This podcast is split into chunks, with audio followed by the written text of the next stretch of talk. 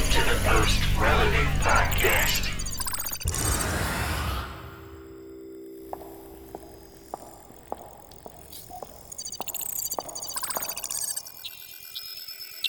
Congratulations, weary traveler. Your journeys under the Silver Lake have led you to the King's Chamber, Part 1.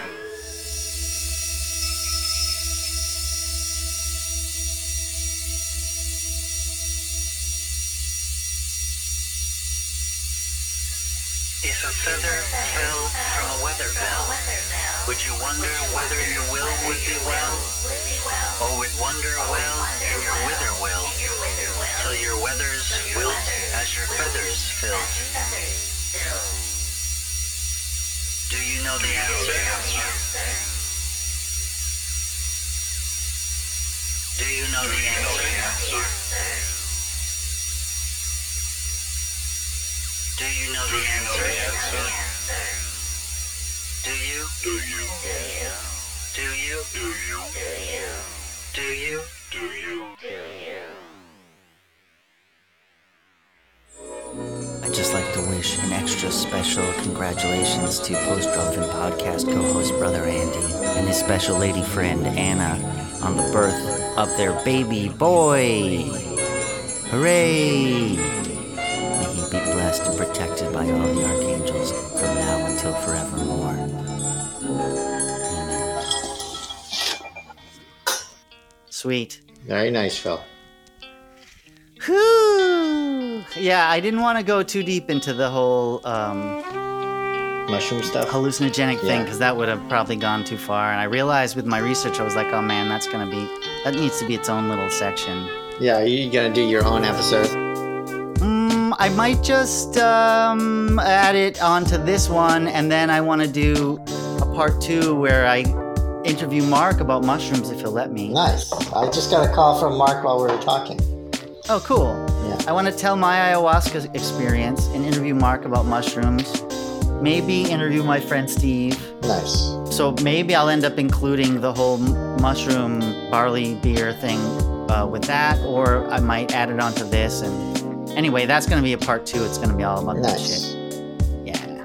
There, you want to hear Mark's message? Yeah. It relates to the episode. Okay. Wait, you can hear that? Can't hear nothing. Nothing.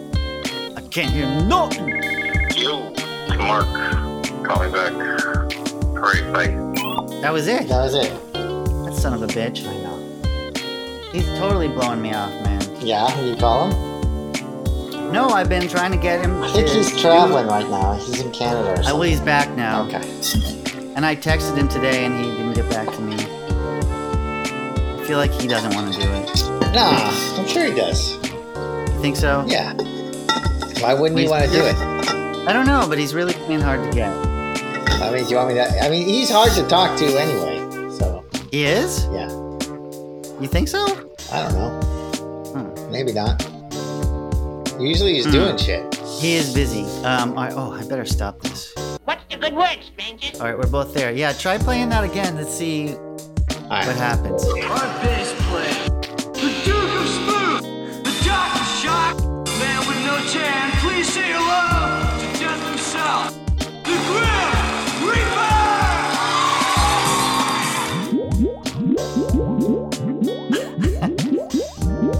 Does he call him You the. might be a king or a little street sweeper, but sooner or later you dance with the Reaper. Get down with your bed, sir. I love show business. Nice.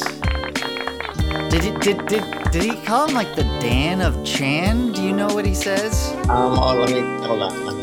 The Duke of Smooth, the Doctor Shock, man with no tan. Please say hello to Death. The man with no Chan? I think that's what he says. I don't know what that means. Me neither. the man with no chin.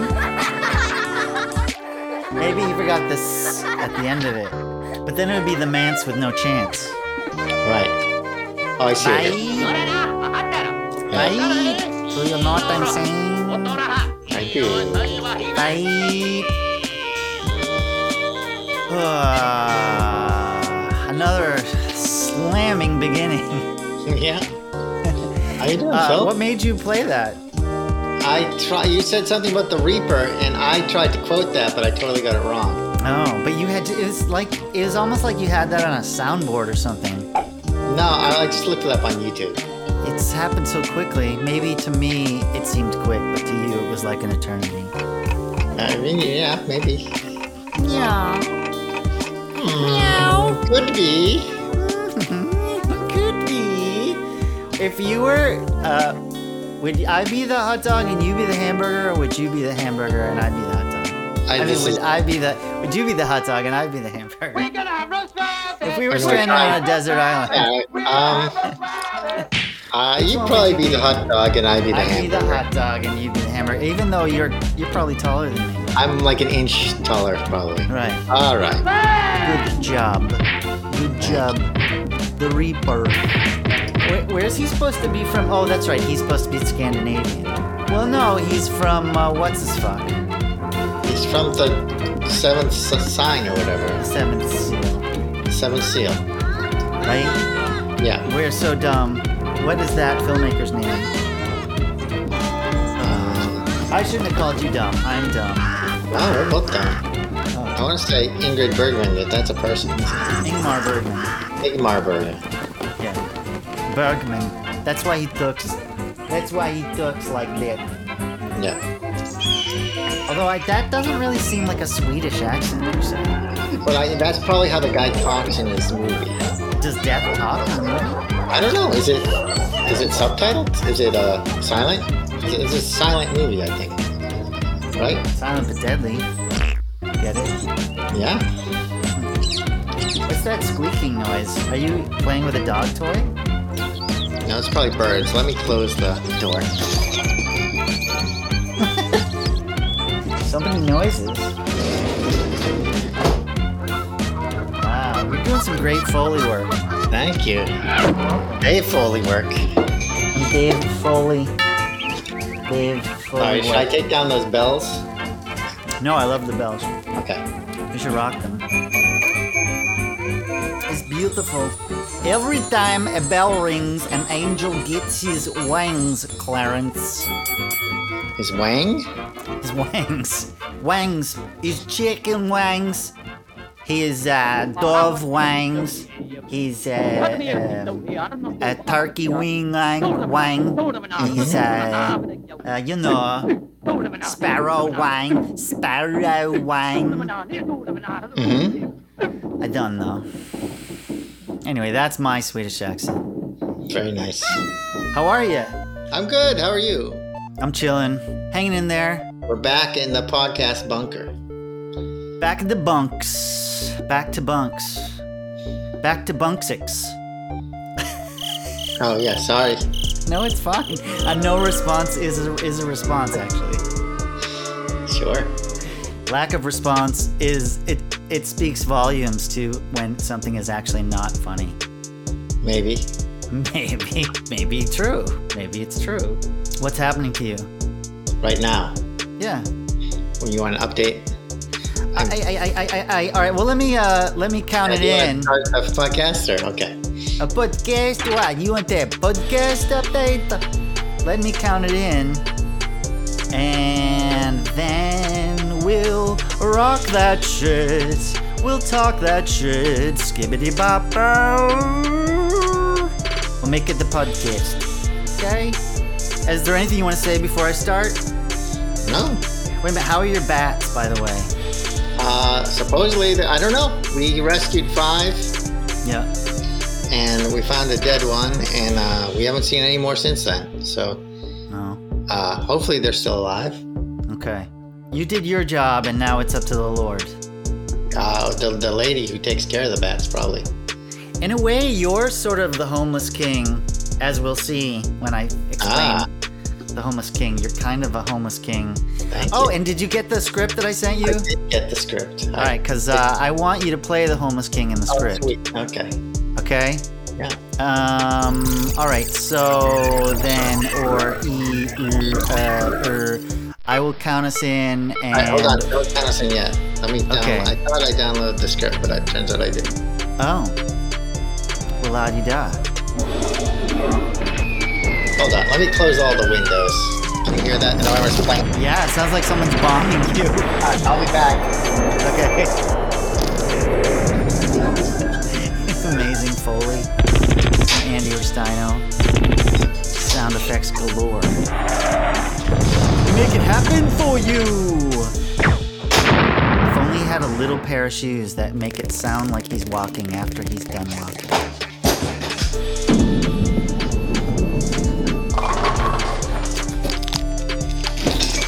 I'm back. A- amazing. Your Foley work is exceptional.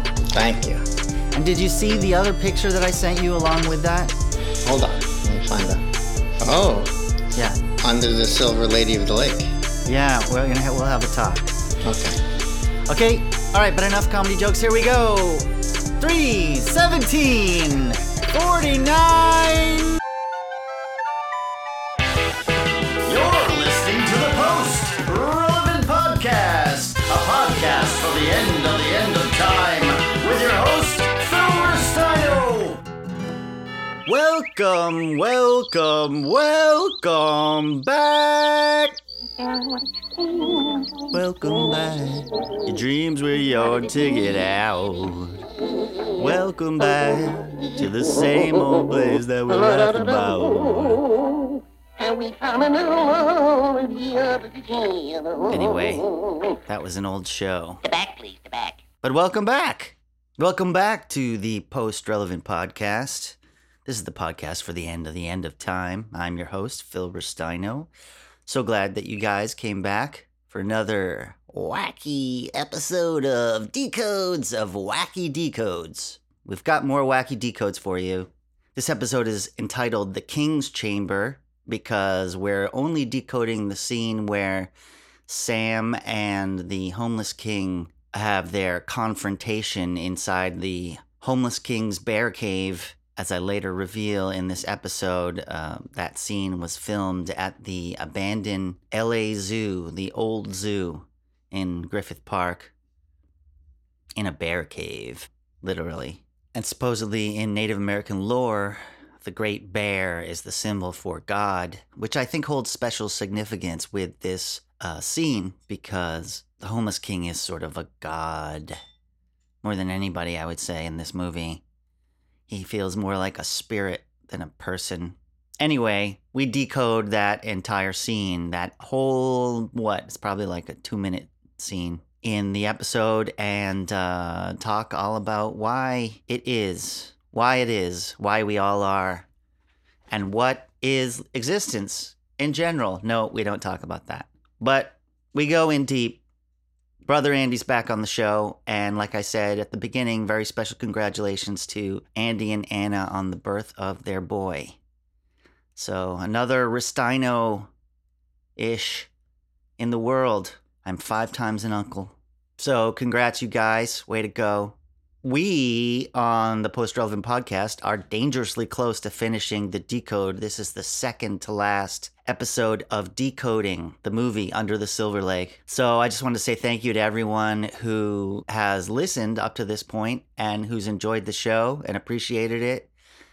Thank you. I appreciate you listening. When I'm done with this series, I've got a whole new plan. I, I probably got a few Under the Silver Lake related sort of episodes and a post relevant movement origins podcast that I'm going to put out. And then I have a whole new series planned that's going to be in an entirely different direction. And I think you guys are going to, uh, hopefully, you'll enjoy it.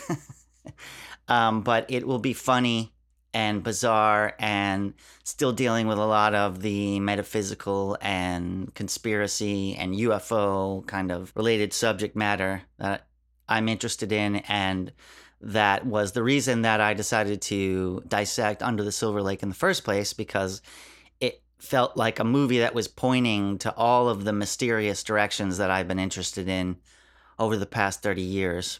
So uh, we'll be moving more in those directions and in even weirder directions in the future on the Post Relevant podcast. And I hope you'll come with me because I think it's going to be really cool and funny. And there'll be improv. I'll be hopefully getting some wonderful improv actors to work with me. And um, will blow your minds.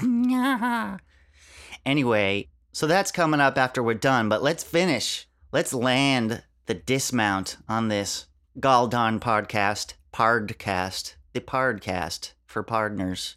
So, uh, Brother Andy's back on the show. We decode the scene in the cave with the homeless king where he reveals why he's carrying dog biscuits. We talk about it.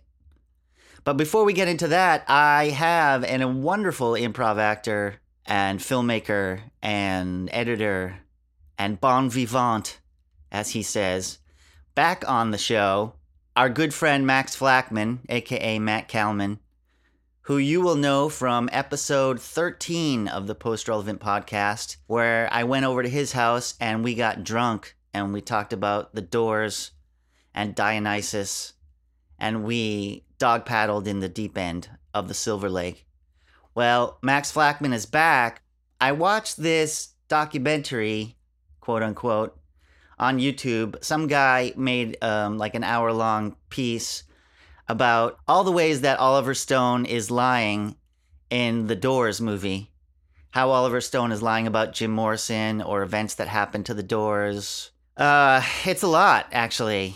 He's lying about a lot of stuff in that movie. and I know that, uh, you know, you use artistic license to make a story work because people's lives aren't movies per se. Movies only last a couple hours, and people's lives ideally last way longer than that. They're not uh, uh, dramatically sound per se. And especially with a biopic. And by the way, whatever happened to saying biopic, I love saying biopic. What's with biopic? It's so much more clinical. I don't like that pronunciation. So I'm going to go with biopic, especially with a biopic where you're trying to recount true life events. It's important to realize that Hollywood is fudging the history. And sometimes they're fudging the fuck out of the history of famous musicians or politicians or leaders of culture or what have you.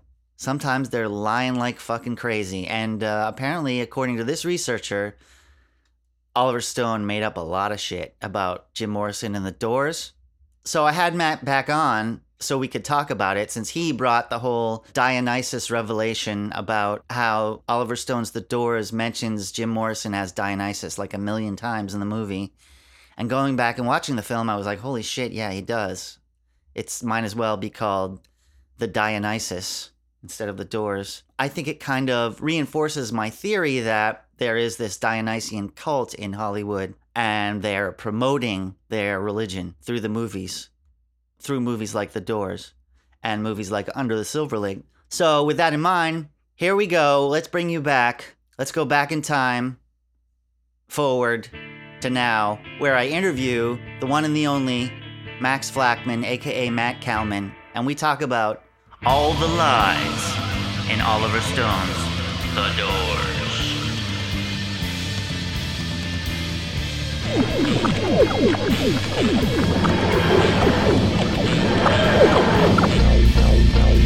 Hello?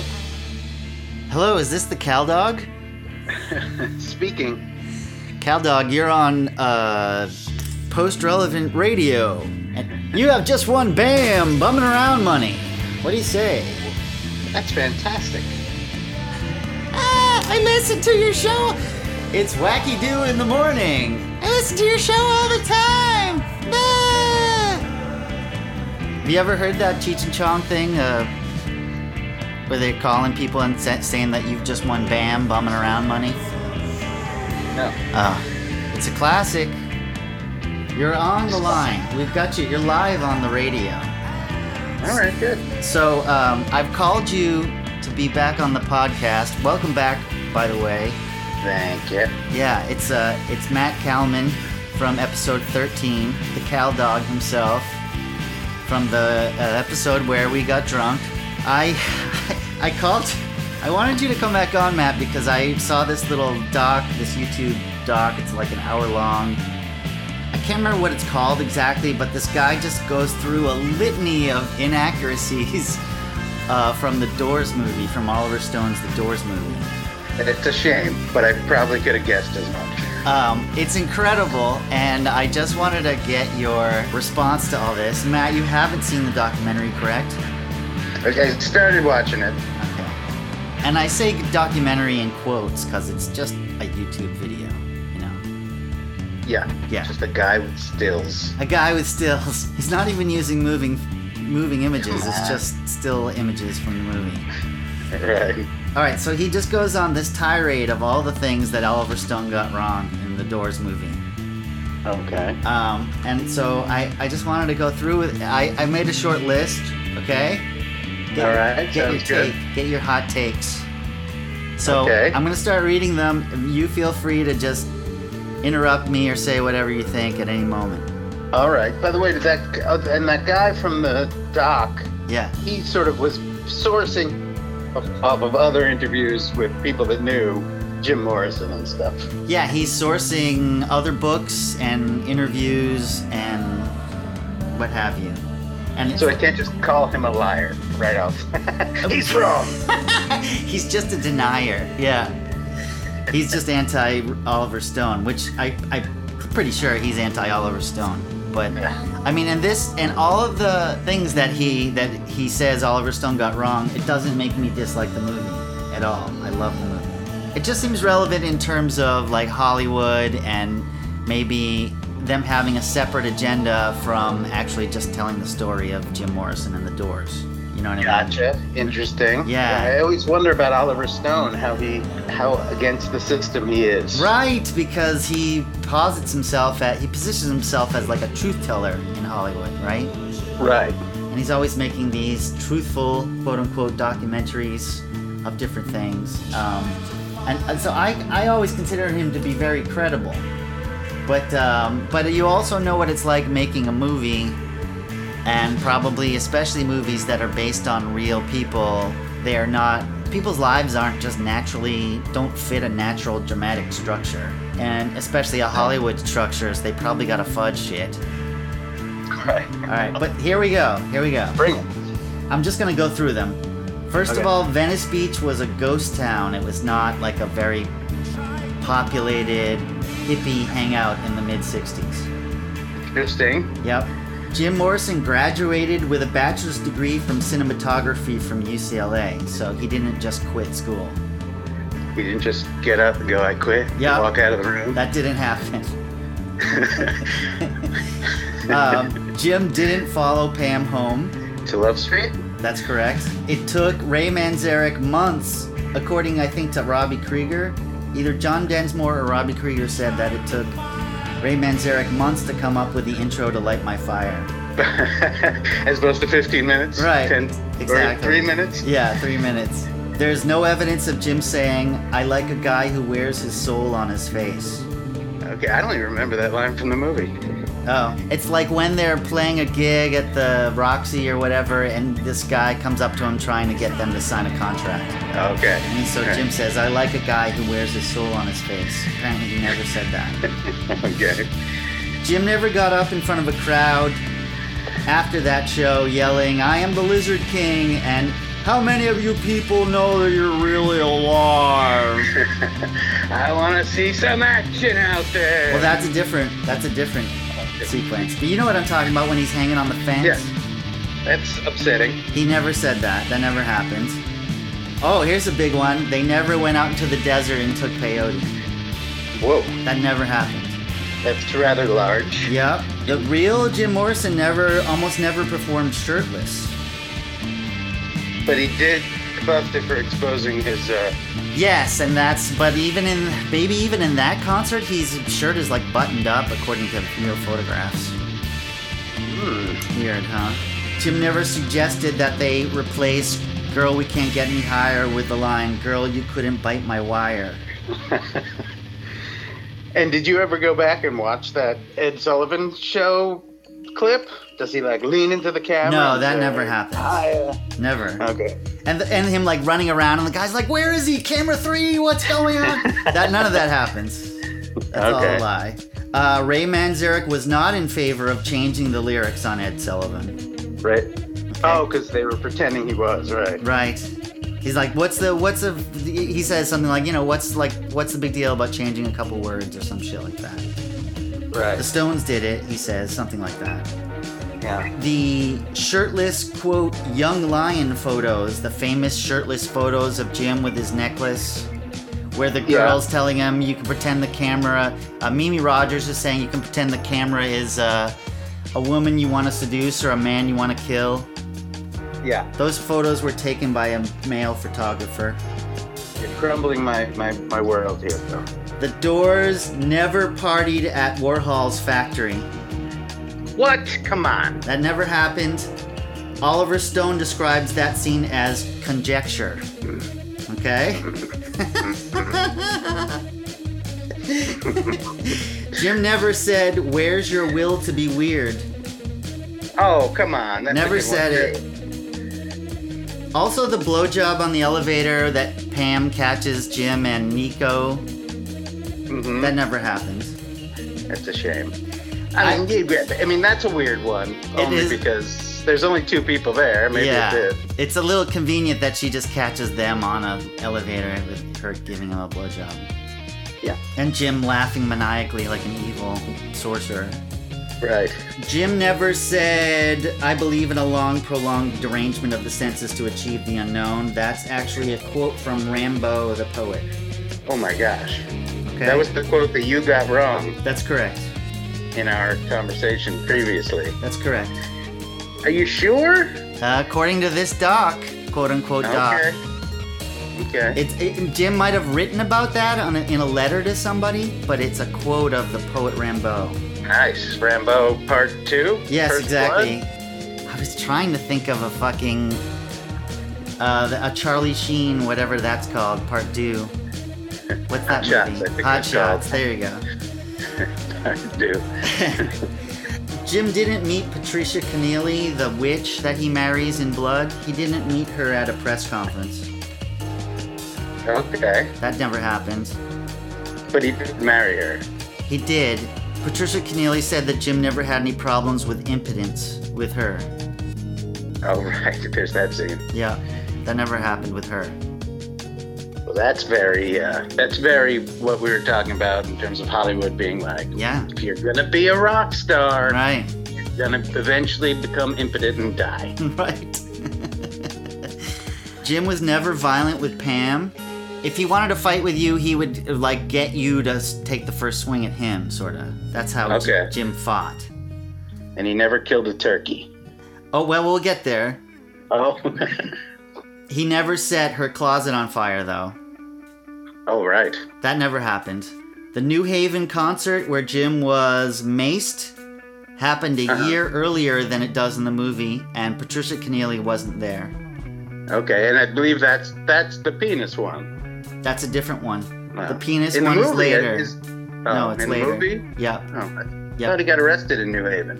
Well, he starts like a riot in that one because he starts criticizing the police, and then he starts like bumping into them and shit, and then they they bust him. Oh, okay. Yeah, the scene where Jim and Pam fought at Thanksgiving, and Jim stamps on the duck. Duck. Never happened. Oliver Stone, quote, never really happened. Where he says, let's No. have some death. Mm-hmm. That never happened. Okay? Okay. Yeah. The Doors never played a giant outside concert in San Francisco. I'm not exactly sure where that where that happens in the movie, but apparently that never happened. Okay. The Light My Fire TV commercial that they see while they're in the studio, Yeah. that's not a real commercial. Oh my goodness. And was Jim- there any sort of commercial like I that? think maybe there was. They definitely sold the rights to the song to some to General Motors or something. And Jim didn't throw the TV during that. Apparently, Jim was very angry that they did that, but he didn't throw a TV in that incident. He did throw a TV at a at the control room window once at some other point in time, and the TV didn't break and it bounced off the window. Okay.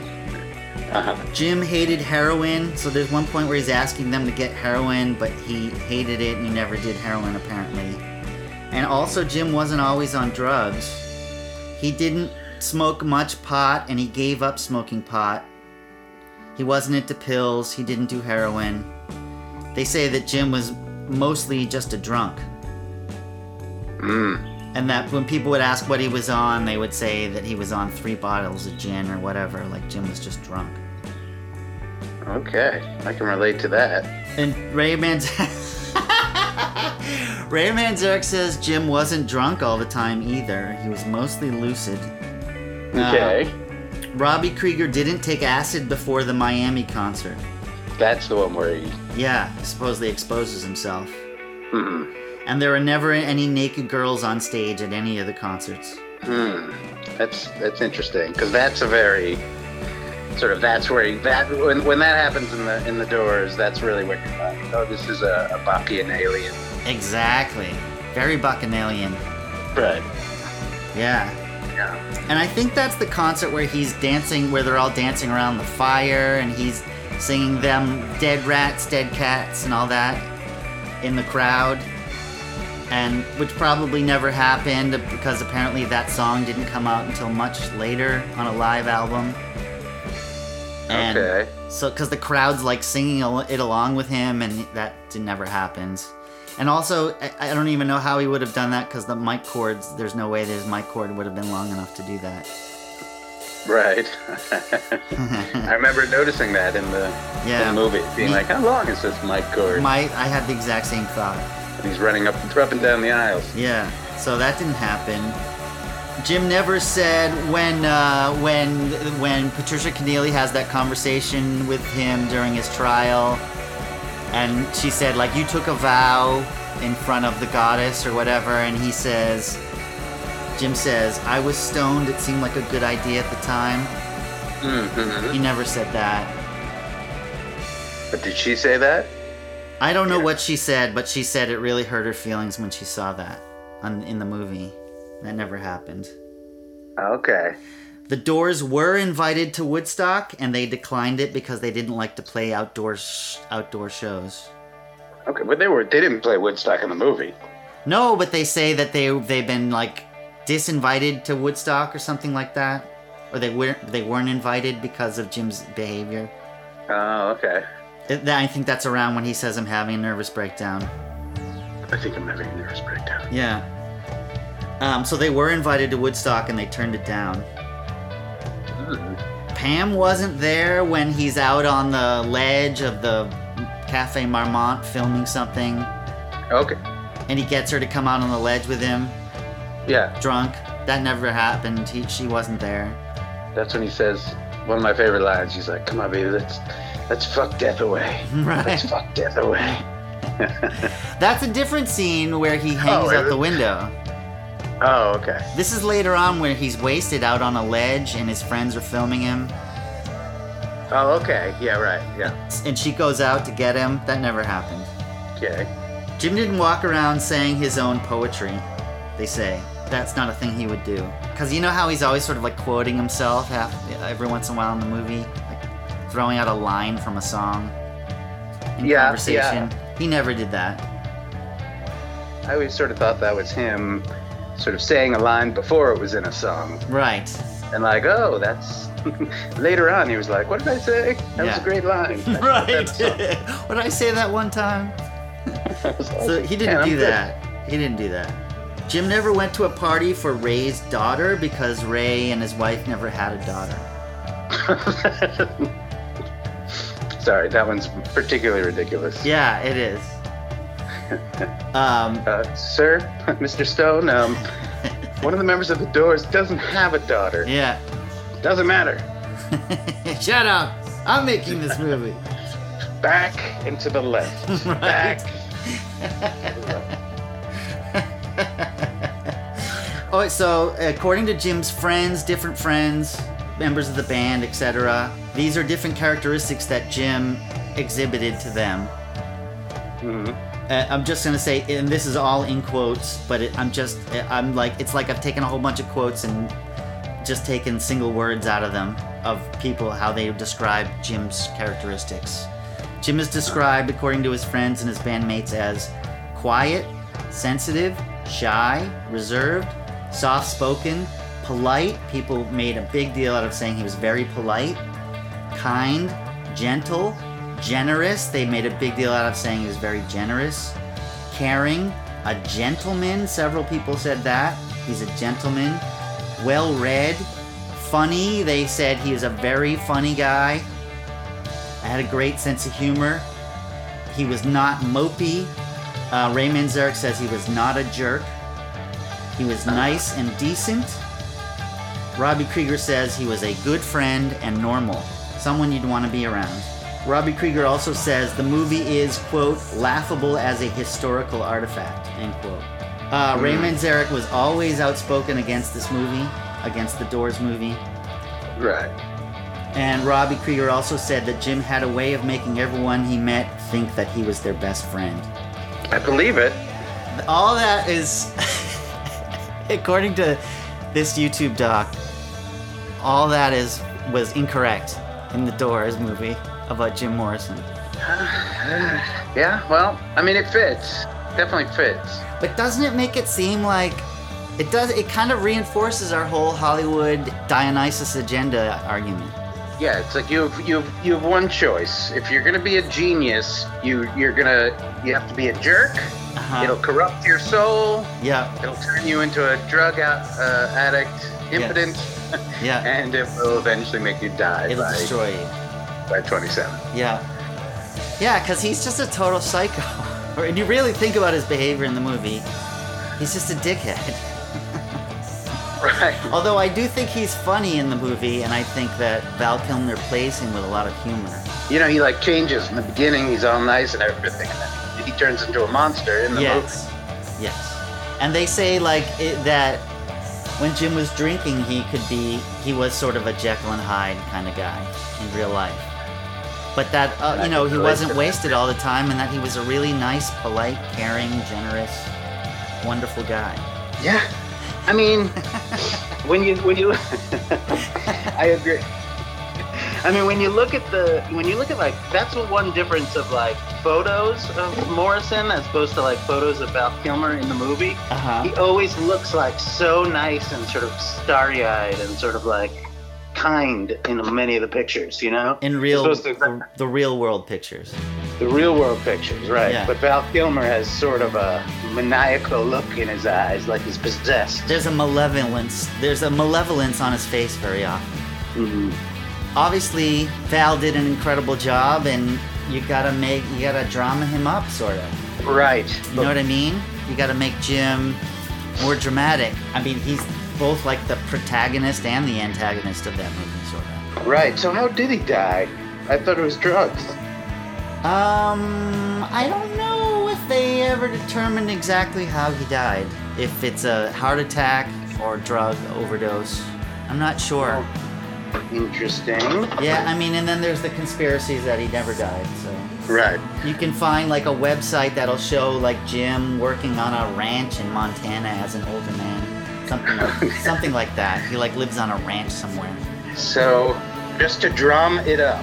Just that just that they, they dramaed it up for Yeah. the sole purpose of drama, or is it for more lascivious, more Hollywoody, control-y?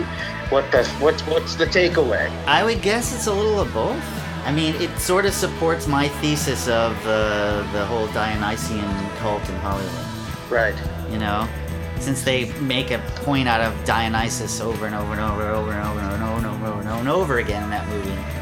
hmm it kind of so it kind of supports it supports it supports that thesis of mine but then you can also see that sort of like formulaic hollywood thing of like this is how a movie works Yeah. you know And every uh, every uh, bon vivant that's put in place. what do you mean Dionysus. You know, you know, you, you, ca- you can't be a genius without dying early. right You can't you can't buck system without it bucking your back. system bucks you back you're gonna get it if you think outside the box Right. Now I'm still waiting on your your final grand conclusion and the final scene from Under the Silver Lake. yeah so I don't know if if the Dionysus in Under the Silver Lake get some uppance. oh if he gets his come oh okay yeah yeah yeah no no it's different it's different actually but in a way and the if you were to look at uh, under the silver lake as a regular narrative then it does sort of look like he gets humbled right He sure does. Doesn't get his prize, and yeah, yeah. Yeah, but George is I, homeless and I'm sorry, he's you're lost it all. Yeah, he's lost exactly. He's lost it all. But I, um, I believe it's symbolically. It's something. It means something entirely different. So um, you'll just have to hang on. The I'm gonna interview Andy. I'm gonna talk to brother Andy tonight. We're gonna talk about the scene. I'm calling it the King's Chamber, where the homeless king chains him to a chair in his li- little cave Oh yeah. which is interestingly filmed. That scene is filmed in the old zoo in Griffith Park. There, apparently, it's a, an abandoned zoo. Really? They filmed that there. Yeah, you can find images of the old zoo online, and you and it right away. You're like, oh, that's the scene in the cave with the king. It was in a bear cave, a bear alcove that they repurposed. really cool, man. Yeah. Um, okay, so that's it. I, I really appreciate all your uh, your comments there, and uh, I was hoping that I could put you on the spot and see if we can get a joke from you. Another joke? Yeah, bro. Um. oh man, I don't know why this one just popped up into my head. What- what do but, you got? Uh, but have you ever uh, have you ever smelled mothballs? No, You've never smelled mothballs? no, I've never smelled mothballs. What do they smell like? Phil, have you have you forgotten the number one rule of improv comedy? Oh yes, I have. Hey Phil, have you ever smelled mothballs? Yes, I have. Really? How'd you get their little legs apart? It's a terrible joke. Do, do moths have balls? Oh my god, don't analyze it. but yes, they have great balls. Like a moth doesn't have like a cloaca or something.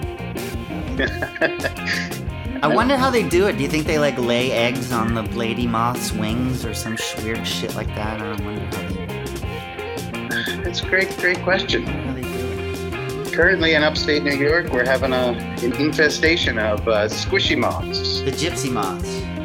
Yeah. Nice. They're apparently renamed squishy moths. Oh, Maybe to not offend the gypsies? or maybe to encourage people to squish them. They, it, it is madness. It is. There's a lot of caterpillars and moths. Wow. Are you squishing them? Sometimes. Nice. You gotta do what you gotta do, Matt. hmm hmm No, it's just, it's just me versus. You know, I'm just supporting my my oak trees. Make sure they don't get eaten. Yeah, stop them. Yeah, there was that one tree that you said that they had they were murdering there. That one beautiful tree. That's right. I think I think that mighty oak will will endure. Let's hope. You can always uh, Photoshop leaves on it and photographs later on. In photographs, that's the important part. All right. Well, um, thanks, Max Max Flackman, the cow dog himself. you got it. Always a pleasure. Yeah. Anything else you want to leave the listeners with? Oh my God! I just rubbed. I just squished a moth, and it got all over Ew, me. the balls, mothballs. Ew! You really smell those balls too. Yeah. Yeah. All right. That's Well, what go. you want to leave your listeners with. Yeah. Nice work. Go jump in the cement pond. All right. I'm looking forward to the next episode.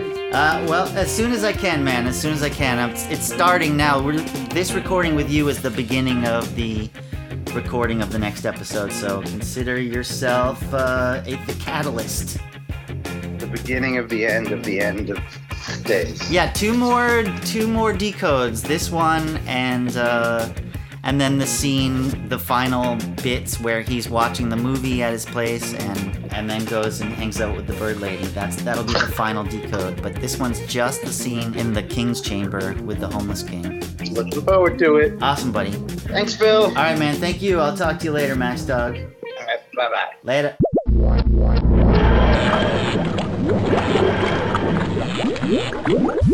Before I forget, I'd love uh, for people to support this podcast, the Post Relevant Podcast. And you can do that by going to patreon.com forward slash post relevant to help support my efforts so that I can keep doing this and making more podcasts in the future. It takes a ton of work to make these shows, uh, they're very production heavy because I want them to be awesome. I'm not just I don't want you to just listen to me talk. It's not all about that. I I'm crafting I'm hand crafting a special audio gift for you. With that in mind, I really could use your support. So please go on over to patreon.com forward slash postrelevant. And donate if you care to. I will be coming up with tiers and gifts in the near future, but anything helps. So, yeah, thank you.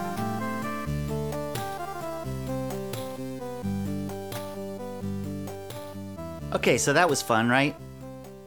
I love uh, having Max on the show, and I'm going to get him back on the show in the near future. We will weave some improv magic, this I swear. So stay tuned. So we're going to get into our decode, but before we do that, I want to share another new song from an album that will remain nameless out of spite. Maybe someday I'll explain. I don't know if I ever will but uh, I thought that this song was relevant to this episode since we're talking about Sam's moment of truth about why he carries dog biscuits and about how he misses his girlfriend. So, this is a song about a girl, a tall girl, and it is called Tall girl.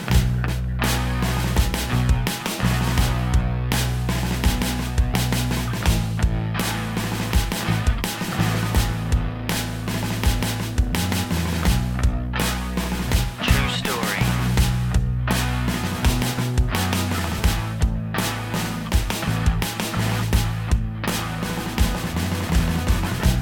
Troy and me went to Kikagakumoyo. They were playing so quietly. I thought it'd be a silent movie show. I was high, having fun. I was laughing out loud when some dipshit monologued for three minutes straight, telling me that I should keep it down. I shut my mouth and turned around. When the show was over, I stared at the empty stage. I had to fight the urge to murder the nerd. Mad and mighty pretty days. I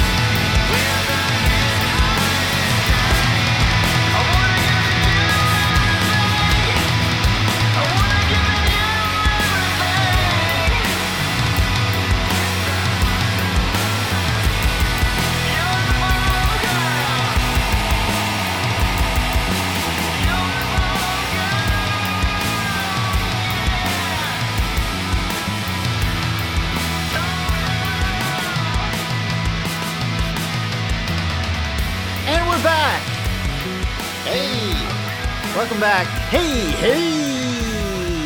Welcome back to the Post Relevant Podcast, the most Swedish of American podcasts. It's true. I'm your Swedish host. Uh, I don't know how you would say Phil in Swedish. Fjell, Fjell, Rustino. But your like Anders is like, it feels like it's just just uh, hop, skip, and a jump away from Scandinavia. It's true. Andrew, Anders, your name means man. Mm-hmm. That's why Mr. Anderson from the uh, the Matrix is Man? the s- the son of man, just like Ah. Jesus. Mr. Anderson, welcome back to the I'm in, out of my mind to the post relevant podcast. This is Phil Rustino. We're gonna do a decode, hooray! All about the scene featuring Sam chained to a chair in a cave with the homeless king. That's all we're doing, just that Wow, one scene. That's amazing. Yep. Just that one scene. And that voice that you heard speaking just then, no, it's not an optical or audio illusion. It's not you dreaming i- this into reality. It's actually happening. It's Anders Rustino, Anders Landbridge himself. That's a me. Brother Andy back in the podcast. Welcome back. Hi, everyone. I'm back. That's all you have to say. Ah, well, uh, is there a question you want? What do you want? An update? Ah, a question. God damn it. Do I have to do everything? No, but Ah, I- okay. you are emceeing the podcast. You're right. How are you? That's my question.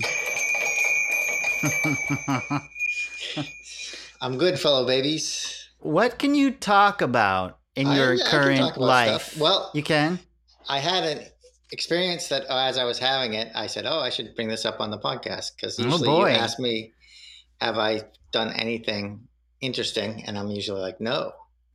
but you surely have. uh, yeah, me and Anna went to we went and did float tanks yesterday, Oh. so we did some sensory deprivation tanks, which I had never done before Where is that? in uh, East Hampton. Okay, cool. That's like Eastern Massachusetts. Yeah, Okay. well, a Western, Western Mass. Mass, Western Yeah. Mass. I, my uh, my mistake. Please forgive me. Please. Yes, I, I will. Forgive. Forgive. So you went how did you find out about these things, these float tanks you speak Uh, of? just looked it up. I don't know. Yeah. I don't. I don't really know how it came up, but I looked it up a while ago, and my partner Anna is pregnant right now, and uh, yeah. I was looking for ways to alleviate some of the pregnancy woes, Right. and I read that float tanks were good for that, so I I bought some float tank passes. Nice. Now, do you know who the father is? Oh, whoa, whoa, what?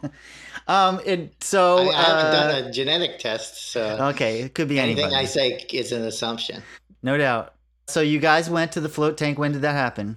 Uh, yesterday. Okay. And so tell us all about it. What happened? Give us the It- it's lowdown. Cool. Uh, it was a super chill place. It was in a big mill that Yeah. was totally like not didn't look nice, and but once you got into the place, it it was super chill and had like a sitting area with books and tea and stuff. And you can just chill there for as long as you want, and then uh, Sweet. they bring you into the tank and they tell you the rules of the tanks and then you shower uh, so that you don't have any oil and then you get in and the water is filled with epsom salts Yeah. So you float. yeah, it's it so they say it's so buoyant you can float a uh, bowling ball.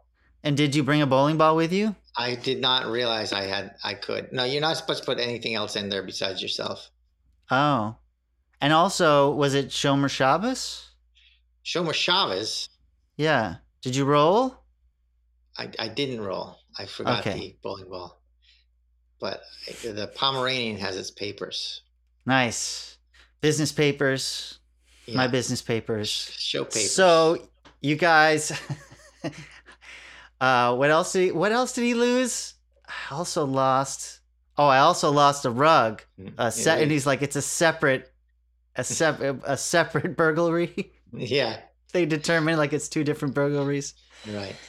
Um, uh, okay, I'm totally diverging. I apologize. Yeah, it's all so right. you guys go there. You Yeah. shower so that you're not filled with oils. Yeah. It's super chill. And It's how is chill. uh how is getting in the thing? Uh, it was easy for me. Uh, I don't know. Yeah, you can't. You don't go in. It's a one-person tank, so we each had our own tank. Yeah, there's like things on the side that you can hold on to to get in, but you just get in, you sit down in the tank, and then you lie back and you're just floating. And it takes a second to kind of like get used to how to float in it, even though you're super buoyant. And then there's like a, a light that's in the tank that you can shut off, and you shut that off, and they give you earplugs before you go in. Nice. And so you're just in there, and the tank is hot. It's at skin temperature. The water and the tank are both at the temperature of your skin. Nice. So you just kind of, it's like supposed to feel like you're not feeling anything, basically. And you just kind of zone out. And we did that for like an hour. And it was really cool. I had a, a lot of audio hallucinations and Really? some visuals. Yeah, it was kind of like, you know, when you're like, if you take a nap in the afternoon and you're having dreams and you're kind of like half awake and you're aware you're dreaming. Yeah. It was kind of like that. So it was like, I'd have hallucinations, but then like the second I tried to focus on them, they went away Mm. and then it would come back. But I, I was, I wasn't asleep at all. I was awake the whole time. Yeah. Yeah, it was really cool. Would you recommend it? Sure. And what about Anna? Did she report anything? She did not have hallucinations, but she enjoyed it. Okay. She liked it was at least relaxing. Yeah. Yeah. That's took the good. weight off and Yeah. Because she's like she brought a bowling ball in with her. she did bring a bowling ball. It, just- it floated. yes. Yeah. it- she said it was tough to get out because it, it all of a sudden the weight was back. She was concentrating on just trying to have a blank mind. And uh, Hmm. I already have a blank mind. So, yeah. nah, uh, no, I think if you like, I know you have a good meditation practice. So you might Mm. get a lot out of being in one. Well, Joe Rogan would uh Joe Rogan would eat pot and do it. Right. Supposedly you're not supposed to do that. But yeah, I can see that being a lot of fun. I was once on a courtroom daytime TV show Right. in LA. I think they Mhm. paid me 50 bucks to be on it. Right. And my character was supposed to be a guy who Wait, are you saying that courtroom TV shows are fake? really fake and they Okay. pay like shit. Right. The character I was supposed to be playing was a guy who was maybe either drunk or on or high or so, or on acid or something and he got into a float tank and it freaked him out. Right. And so he was like suing the suing the float tank place. Right. So you what you got paid couldn't even pay for a research float tank. No, yeah, no way. No way. And they kept on they were encouraging me to like argue with the judge, the lady Yeah. who's the judge, you know. But I, I couldn't I, I couldn't argue with her very effectively because I knew in my You were heart that my stoned. character was wrong, Yeah. dead wrong. Yeah. They're like, we want you're gonna be the guy that everyone hates and wants to go to jail. Exactly. I was going to be the guy that she was going to say like shut up Yeah. and sit down. But I don't know, it didn't go anywhere. It didn't really go Yeah. very far. Um, but that's my only float tank experience. I don't think I've Wow. ever been in one, so Yeah. I'd love to try it. Yeah, though. maybe next time you come to visit we could go. Oh, fascinating. You know, it's interesting that you bring all that up because part of the research that I'm actually probably not going to get to in this conversation, Right. but I've got like every episode, there's more, the research expands and I can barely cover it all. Right. So, like this You this need a bigger episode, tarp. I need a way bigger tarp. Good suggestion. Yeah. This episode, I think, is going to be called The King's Chamber. Sure. Hopefully, I can fit it all in two s- two parts. Right. Like that's how much. But I've been listening to this book on tape called The Immortality Key by I think the guy's name is Brian Marescu, Okay. and he's done all this research to prove that the the lunar cults from ancient Greece, you know, like the triple goddess cults, Right. and the Dionysian cults from ancient Greece and ancient Rome, the Bacchian, Bacchian cults, that at the heart of their mystery religion experiences were hallucinogens, Nice. either through a hallucinogenic beer that was laced with ergot, which was a mold that grows on the barley, Right. or a hallucinogenic wine, which was potentially laced with mushrooms or opium or cannabis or nightshades and even potentially uh, like frogs and lizards and stuff like Sure. that. So I've been listening to these hours and hours of this book. It's really incredible. It's at the heart of the, uh, the like essentially the moon goddess and Dionysian religions from ancient Greece and Rome, and it's where all the research has taken me. But I don't think we're going to cr- really talk that much about that in this conversation because I got other stuff that I think maybe might be a little more relevant. But you talking about the sensory deprivation tanks reminds me that like the, the ancient Greeks would do stuff like they would just go in a cave and lie down in a cave for three days Right. or whatever. Oh, that sounds incredible. Yeah. Hope they brought snacks. Uh, I don't know if they would bring snacks. I don't Okay. know. Oh, maybe that Unless it helps. was mushrooms, it could have been Right. mushrooms. Because there's this whole idea of if you die before you die, then you won't die when you die. Huh. Nice. What do you think that means? But it just reminds me immediately of you talking about the sensory deprivation tank. So that that your story like really fucking jigsaws with everything really Nice. sweet sweetly. Um I'm Yeah. impressed. Thank you. Well, I did it. I finally did it, Phil. On my my penultimate episode. Right, you brought up the thing that I'm probably not going to talk about.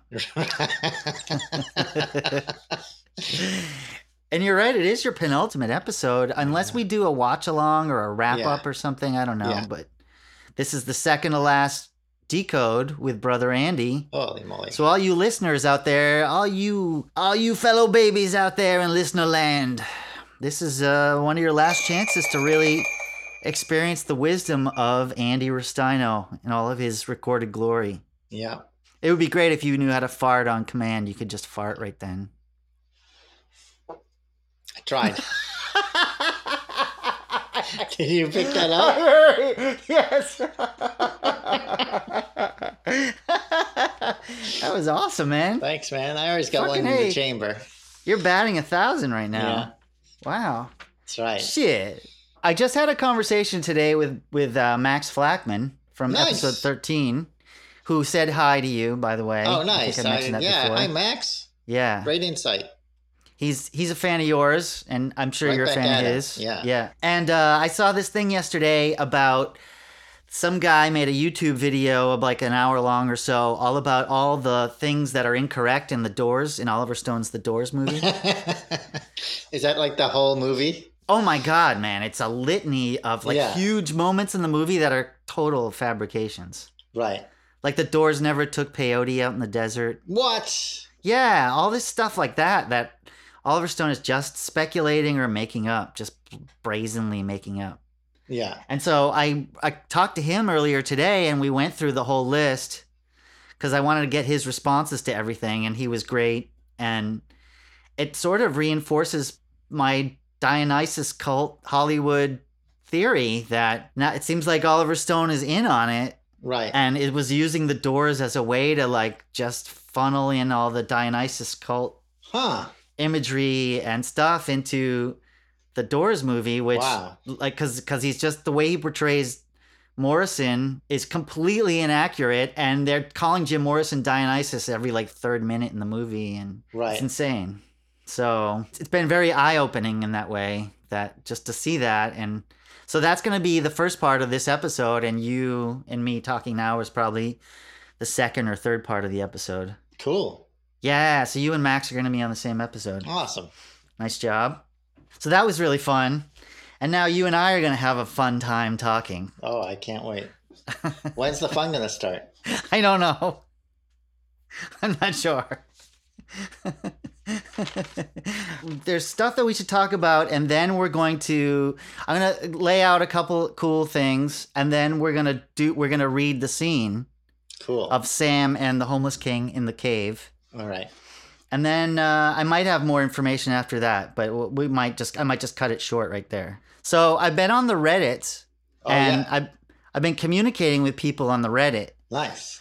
Uh, every once in a while, I'll get a response. And uh, one listener who's like five episodes into the podcast has was just straight up started messaging me. Nice. And this person's smart and very cool, and they are on to they get what's happening in this in the in under the silver lake. They get it. Cool. Their ne- their handle is something like Cutie 42, like the you know, like 42 from Yeah, Hitchhiker's Guide. QT But or QT? it's spelled Q U E U E T I E. Okay. I'm not sure if this is a male or a female. I thought it was maybe initially a lady, but now I think it might be a dude. I can't tell.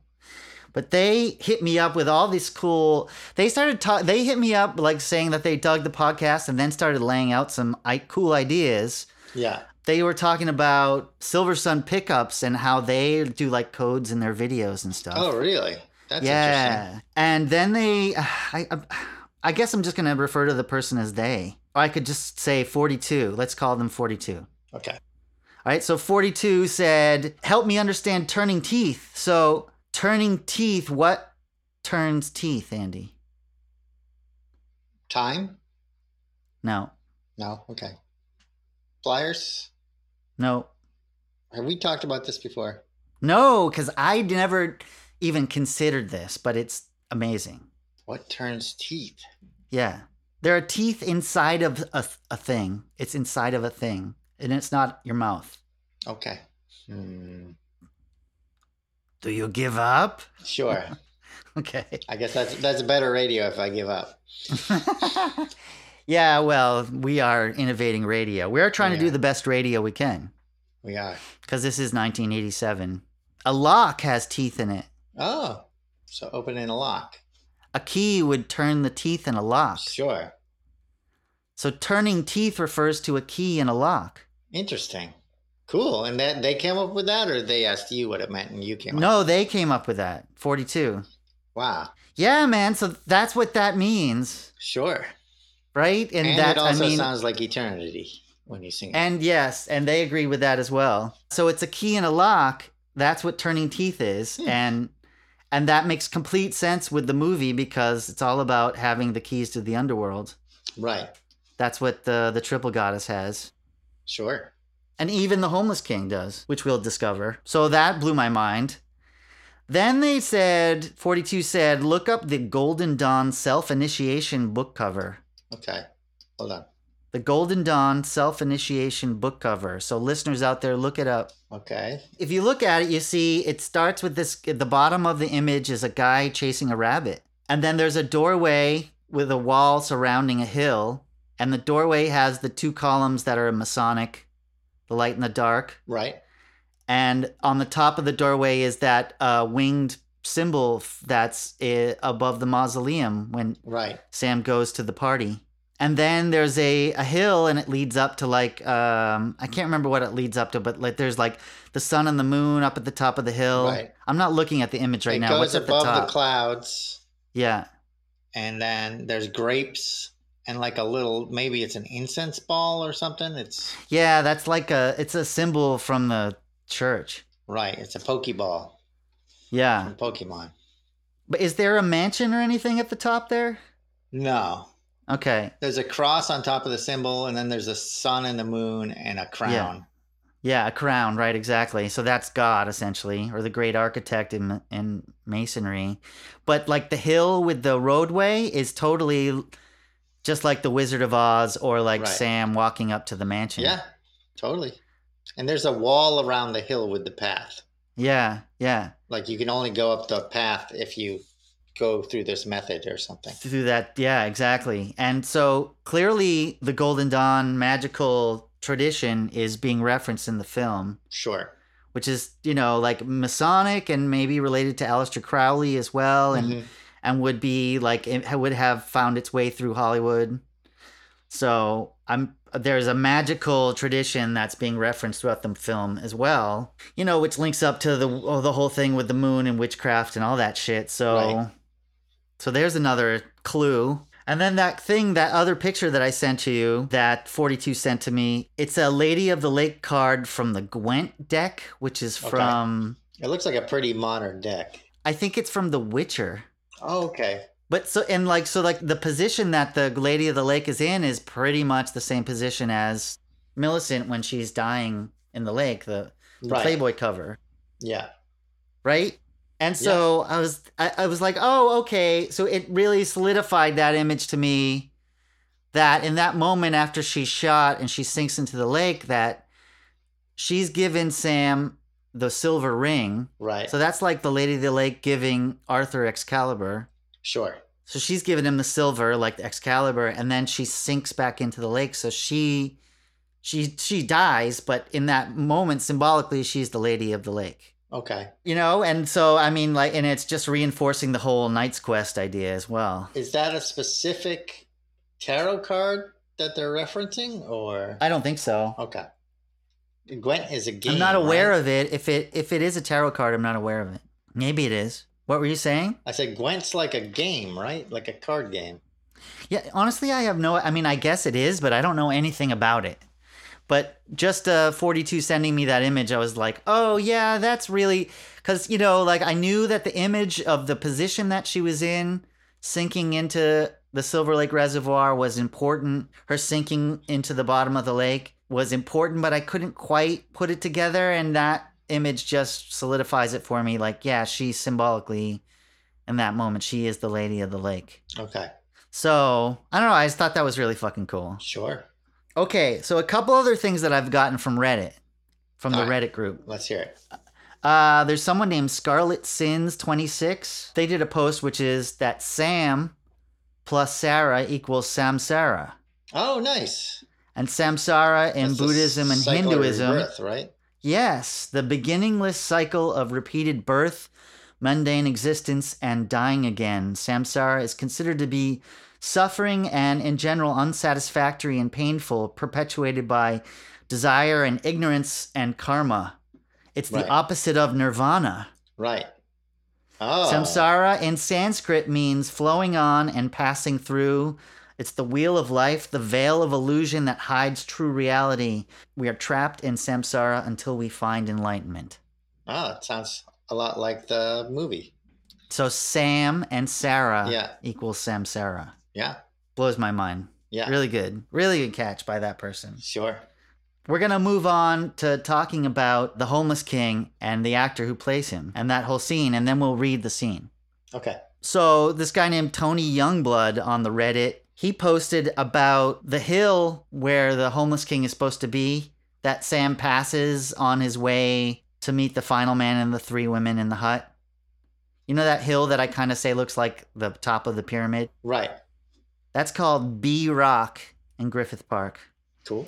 The homeless king's chamber, this is something I sort of found out on my own, but the homeless king's chamber is built in the old zoo in Griffith Park. So there's an abandoned zoo in Griffith Park called the Old Zoo. Right. Yep. I've been there. Oh, you've been in there, huh? Yeah. You've walked around in there, you've hiked around there? Yep. I've had picnics there. Oh, wow. A picnic basket? Yeah.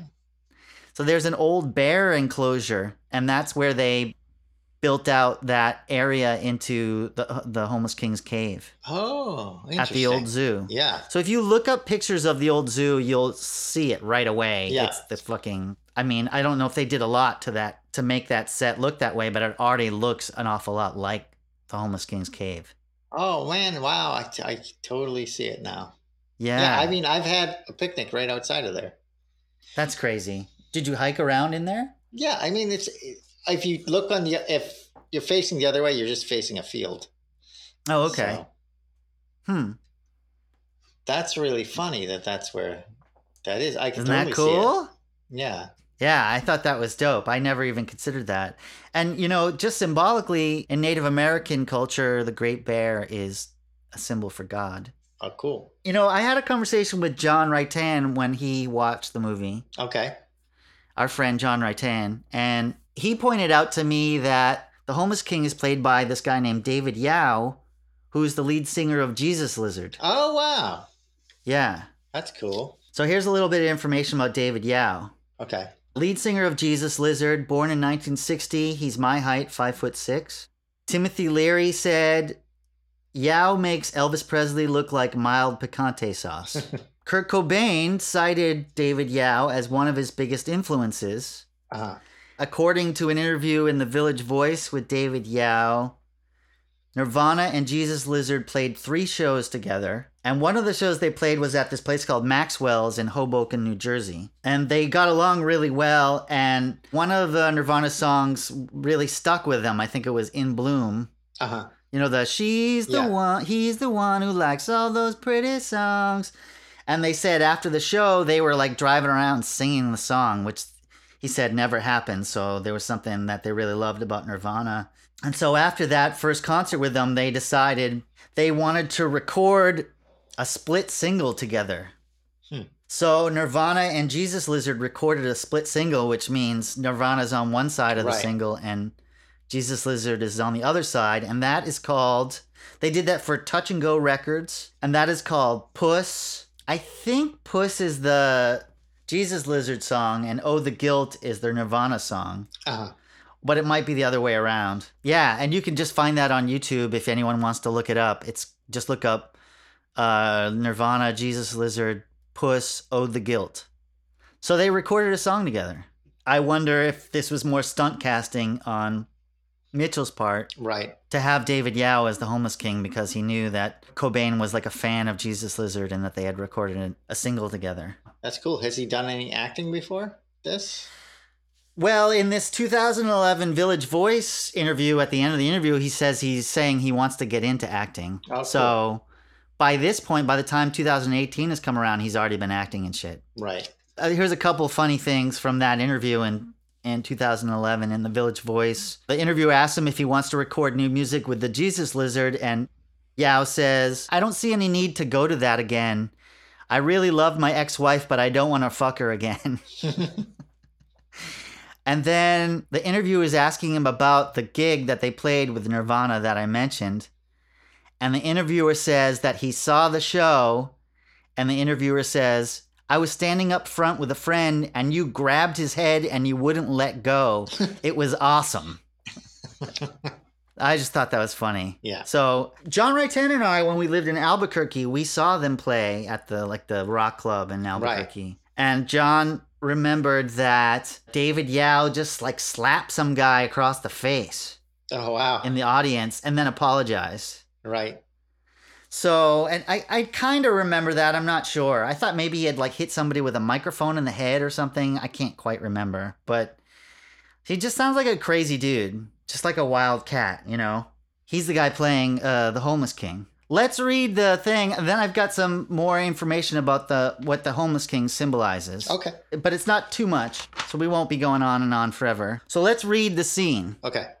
just before in the last scene in the final man and the three brides scene i watched the end of that before i rewatching this scene Right. just today and i realized i noticed that the final man looks really out of his mind as he's talking like what are you gonna win you know it's just Right. a sawdust filled rabbit he looks really bug-eyed and crazed like he's on Right. drugs Yeah. which I hadn't really quite put together before. But because they drink this tea, and I think this is implying this whole mushroom, this whole like Dionysian moon goddess, like hallucinogenic cult, he's inferring that in, in, in this scene. So he passes out, and then Sam passes out, Mm-hmm. and then you see the, the doorway open in the ground, and the homeless king comes out Mm-hmm. and he's sort of framed in the doorway as if it's like a portal, you know. Right. And he comes up and Sam says, "How did you find? How would you know I was here?" And he said, "We smelled you." Right. And he says, "Oh," and he passes out. So All right. So I- he's I- been I'm sorry to interrupt, but are are Yeah. you saying that this whole scene with the homeless scene could be a hallucination from the mushroom tea? I think it Im- it's, It's there's an implied. implication of something otherworldly happening because of it. Right. Okay. So in these traditions, part of the ceremony would be that they would have a chamber that would be underground. Right. you go underground and you drink Dionysus's wine or you drink the the ergot laced beer and you'd have a meeting with Dionysus or you'd have a meeting with Persephone who's the the the version of the moon goddess that has been taken into the underground by Hades. Right. So you would meet with the goddess or the god after ingesting the the ritual tea. Right. So in their ceremonies, you'd go underground and meet with the god or the goddess. So he's drank the tea, he's passed out, and now he's woken up underground. Right. And so I'm gonna read the. I'll. I. I, I just kind of like wrote out the script here. You're gonna play the homeless king. Okay. and I'm gonna play Sam, and uh, I'll just read the, the little stage directions that I wrote in. Okay. Okay, so here we go with the King's Chamber scene. So Sam wakes chained to a chair. There's whistling heard. You can hear whistling going on. Sam says, What happened to that man and those girls? They're waking up right now in their ascension chamber. So what, now you're gonna kill me? Do you know what you did wrong? No. The homeless king reveals two dog biscuits in his hand. We found these in your pocket. Why do you have dog biscuits in your pocket? I used to like a girl that had a dog When was that? a long time ago. Did she stop loving you? Yeah, Why do you have dog biscuits in your pocket? because I was waiting for her to take me back. I wanted to give the dog a treat and rub its ears just the way I used to, and, and everything would be good again. They make eye contact. The homeless king raises his head and passes judgment. He puts the dog biscuits away. The homeless king walks over to Sam and unlocks his chains and he stands over Sam in shadow and like a silhouette. You can go now. Really? Yeah. You're not You're not going to kill me? I don't think so. We might. We're not sure yet, but obviously, you sh- don't mention this to anyone. I won't. Okay. Sam steps out of his chains, picks up the gun off of the chair. So he's been sitting on his gun this whole time. Bye. Bye. And then he groggily like stumbles up the stairs out of the room. hmm And then we cut to a shot of Sam stumbling up these stone, this narrow stone stairwell. Right. And um, I even feel like as it fades from inside the stone stairwell to the outside, where the, uh, uh, where the top of the B hill, Right. I almost feel like at the above the stairs, uh, like at the wall above the stairs, it almost looks like there's a triangle on the wall Hmm. as it f- crossfades to the top of the B hill there.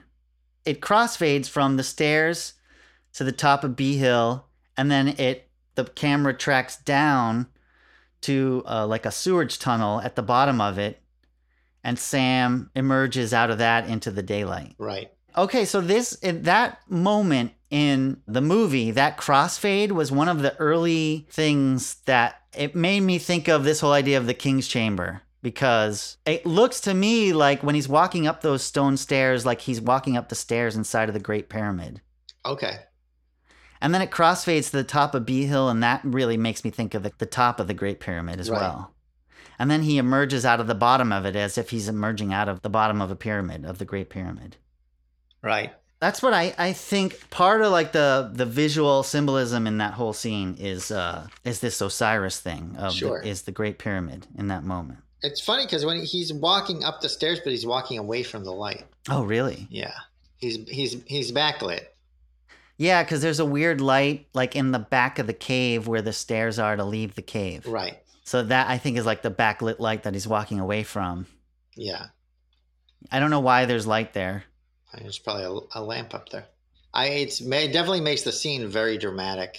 Yeah, because there's all that cool like shadow and Yeah. silhouettes. And I going feel on like in and- that scene, he's like he's going up the stairs, but he's actually walking down in the screen. So maybe it's he's descending. Why do you say he's walking down? I don't It, understand. just the screen direction is he's he's walking up the stairs, but it's shot in a really weird way hmm. uh, that's disorienting. So it looks like he's going down the stairs, even though he's going up the stairs, because the light's behind him. He's walking away from the light, and Uh-huh. he's walking down like from the top of the screen to the bottom. Yeah, I see what you're saying. Yeah, but he is ascending. Yeah, Yeah.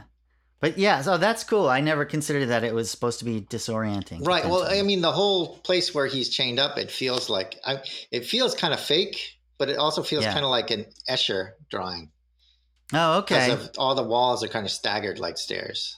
Yeah, the walls are really bizarre, but so and and that I mean it surely seems like set design, but when you look at the zoo, the old zoo, that's Yeah. what the way those walls look. Right. So bizarre. So it it's almost seems purposefully there, like they made it there on purpose, but it's actually just they're just dealing with like the found set. Mhm. It seems like you know. So it it it is fucking weird. So wh- all right. So what's your initial impression of that scene? I mean, I don't know symbolically what it means.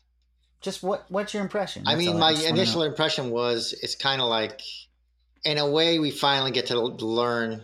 It's like Sam finally has to admit the truth about this whole journey. It's like he just want he just wants to be back with his girlfriend, and this is all like his search for some sort of peace of mind after breaking up with her.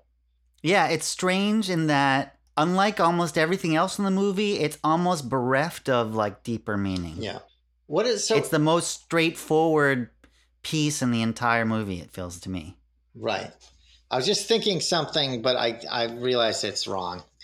But What- I what were was, you gonna I was say? like, what in the Matrix? The red pill means that means like waking up, right? And blue Yeah, pill. yeah. So Yeah.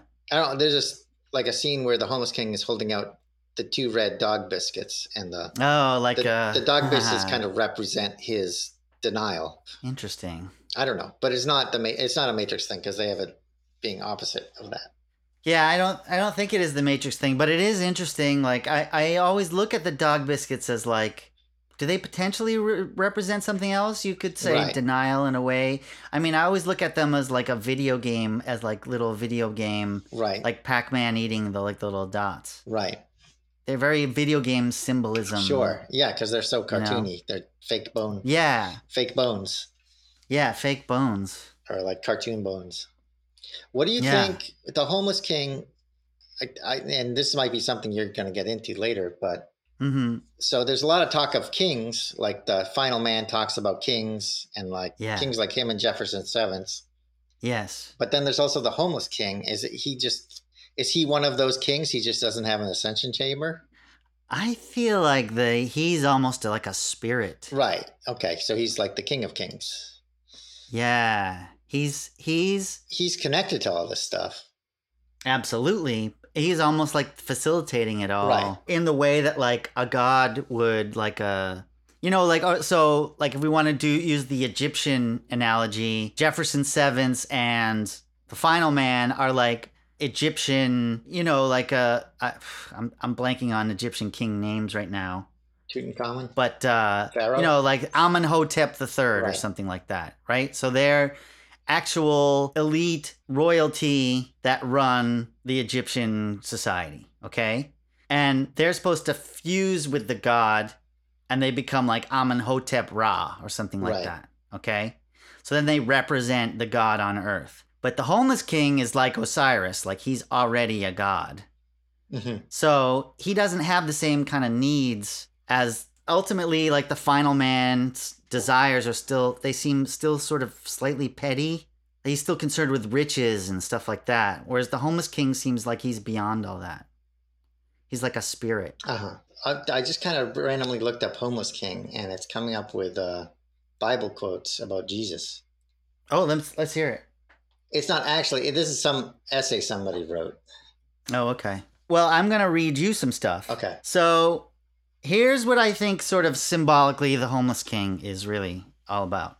So I looked up the horn god again, which I mentioned way a w- long time ago. Mhm. He represents the male part of Wicca, of witchcraft. He's the consort of the triple goddess.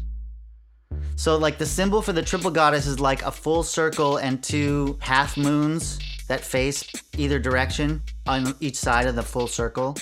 So, it's like the three phases of the moon. And the horn god is like a full circle with a, a crescent moon on top of it that represents like the moon, like the horns. So he's the consort of the moon, okay? And he's associated with nature, wilderness, sexuality, hunting, and the life cycle. He is the union of the divine with the animal. Normally, he's depicted with like horns or antlers on his head. He's also portrayed as the oak king and the holly king, which represents nature cycles. So, like, half the year he's the oak king, which potentially represents like the light half, which is like the summertime months or what have you. and half the year he's the Holly King, which potentially represents like the dark half like, or the winter time of the half of the year. Right. The Horn God is the personification of life force energy in animals and the wild, associated with wilderness, virility, and the hunt. He also carries the souls of the dead into the underworld. Uh, he also can be depicted as the Green Man Right. or the Sun God. And so the Green Man is like this symbol that kind of comes from old Britain, essentially. It's a usually a face that is like a sculpture of a face that's all like covered in or even made out of like leaves out of his nostrils and his mouth there'll be like vines or leaves Right. sprouting out or branches even though it's like a, a pagan nature symbol the green man heads appear in churches and chapels and abbeys and cathedrals all over europe Right. and uh, something I found interesting is he's considered the Green Man is considered to be the source of every inspiration. Nice. So So that really relates to the movie. yes, and the Green Man is also related to other mythological figures like Odin, Dionysus, Mm-hmm. Jesus, Peter Pan, and Robin Hood. So there's a connection to Dionysus. Yeah. One version of the Green Man is also like very associated with Osiris, which I mentioned a long time ago. Right. because Osiris is always depicted as being green. And they say that like the the horn god can also be the green man or the sun god and Osiris is kind of a sun god. Right. He's always depicted as green. Osiris is a grain deity who represents vegetation, rebirth, and resurrection. Osiris being a grain deity is significant because, like the triple goddess, Demeter is always associated with grain and Right. barley because the ergot grows on the barley.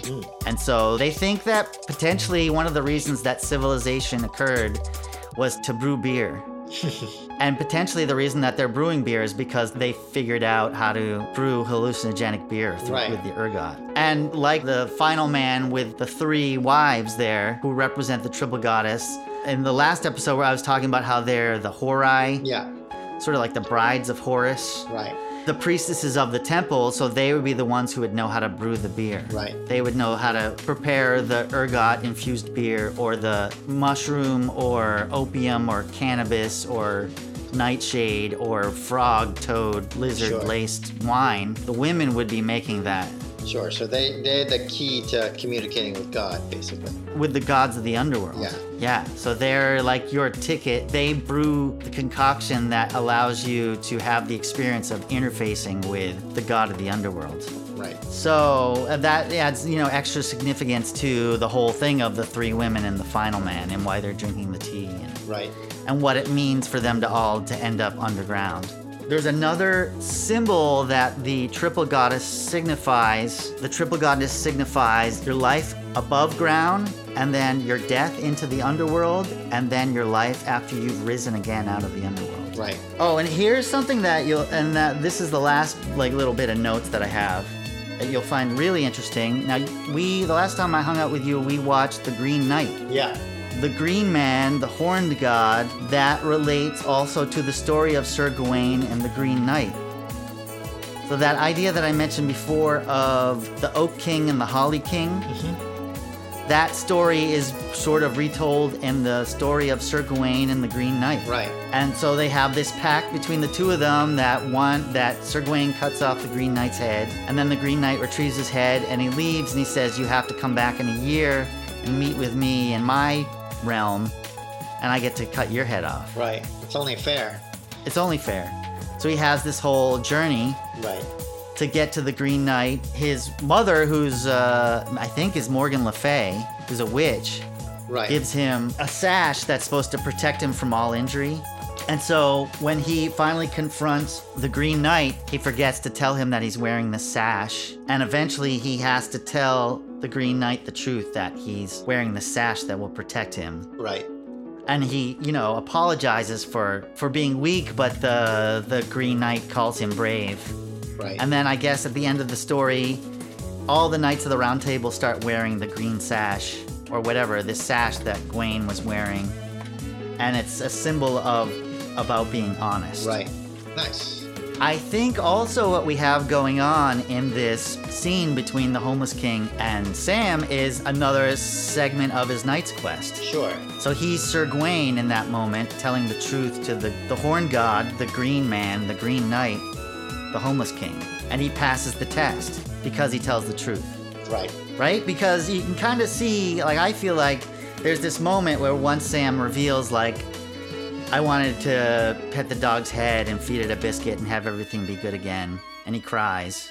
Right. You see, like the the, the homeless king, he kind of tilts his head back and looks at him, and you can see him like passing judgment Yeah. in that moment. He's like, okay, he's telling the truth. Right.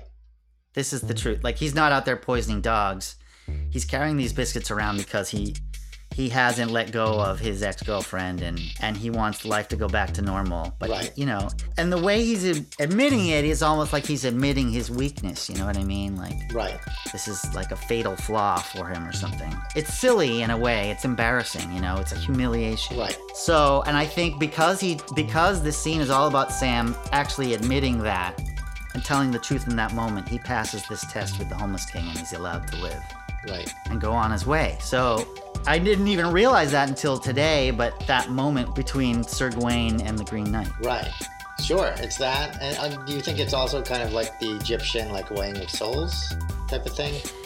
Yeah, maybe. Maybe if he's yeah, maybe maybe his soul is deemed light enough in that moment. Right.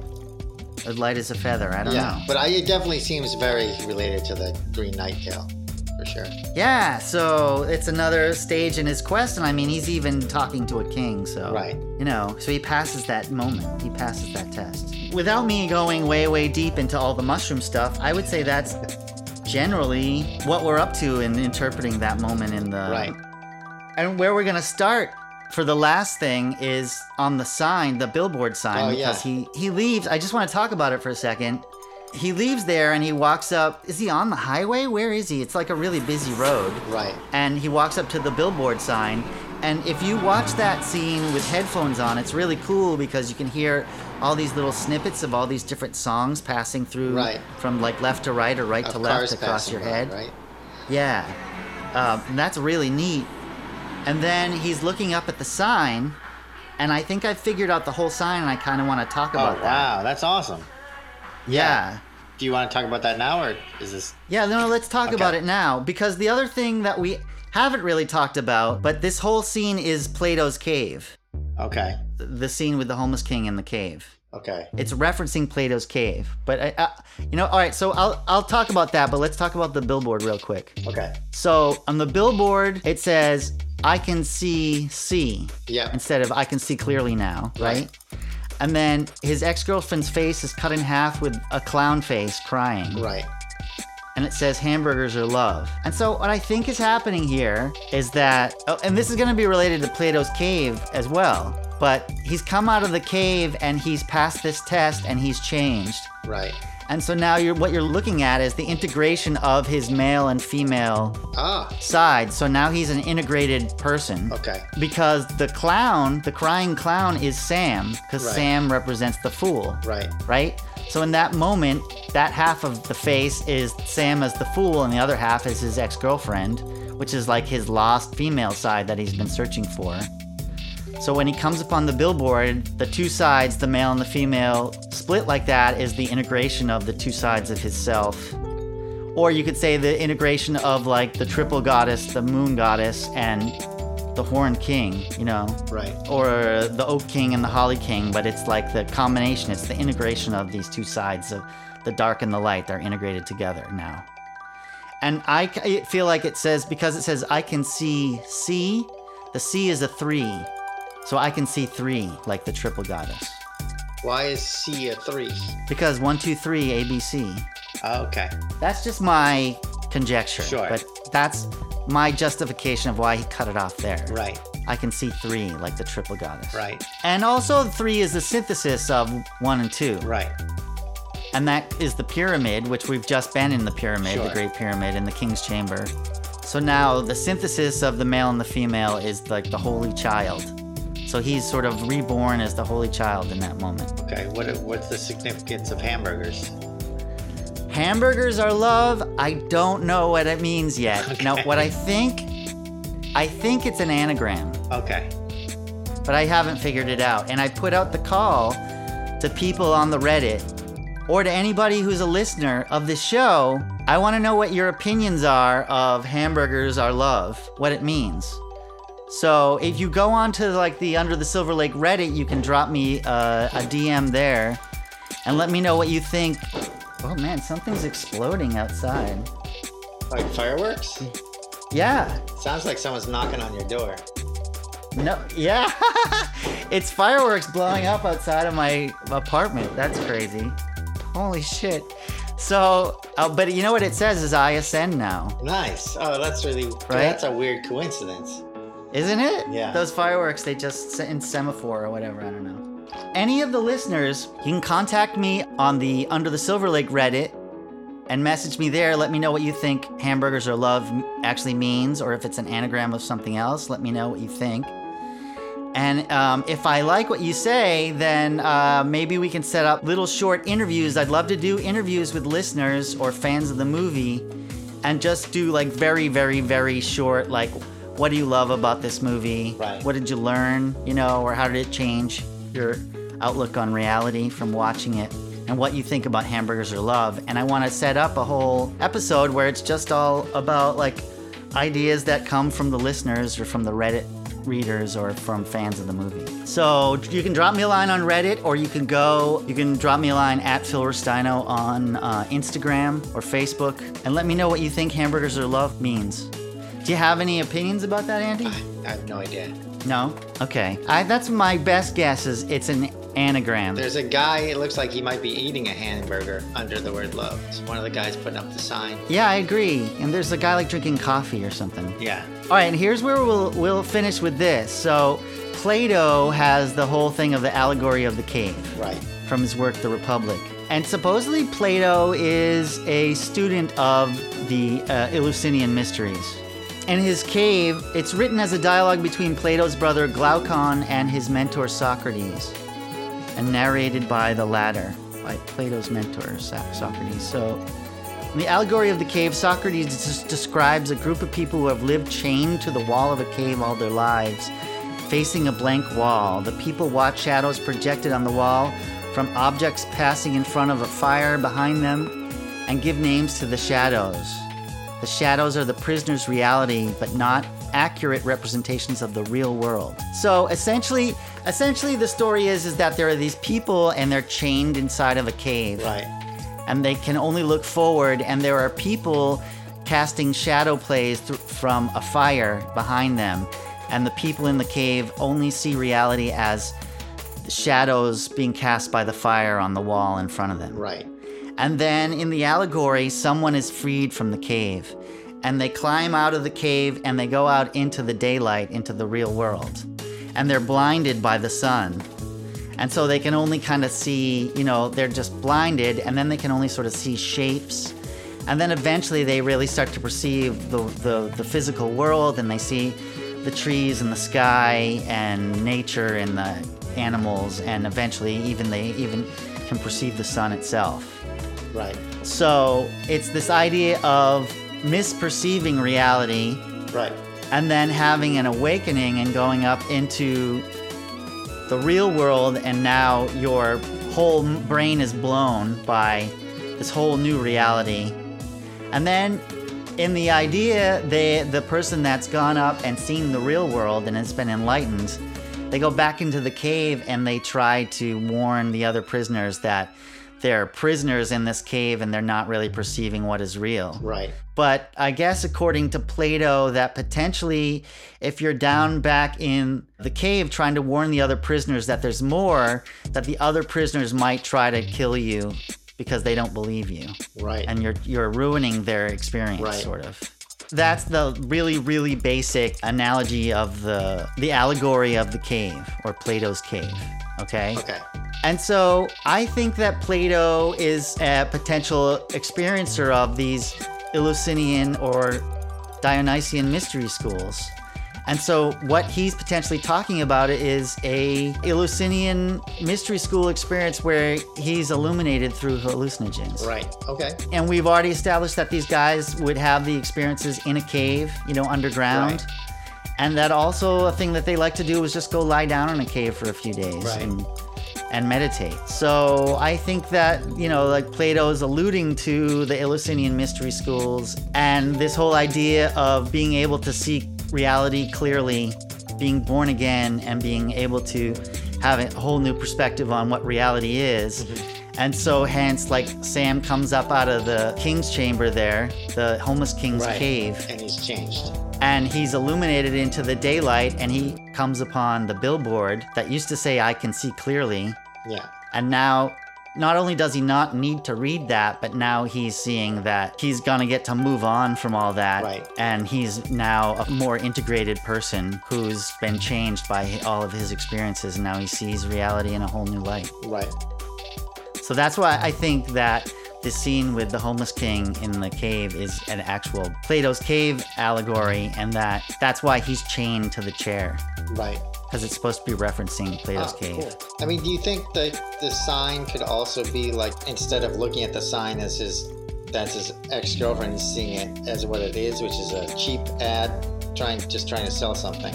I know that's a totally different reading of it. I mean, I understand why you're saying that, and I I don't disagree with you. Right. He could be not being influenced by his Emotions. prejudices Yeah. and emotions, but instead like recognizing that that no longer has a bearing on who he is anymore. Right, like maybe he's seeing the the crappy stuffed animal filled with sawdust. Right.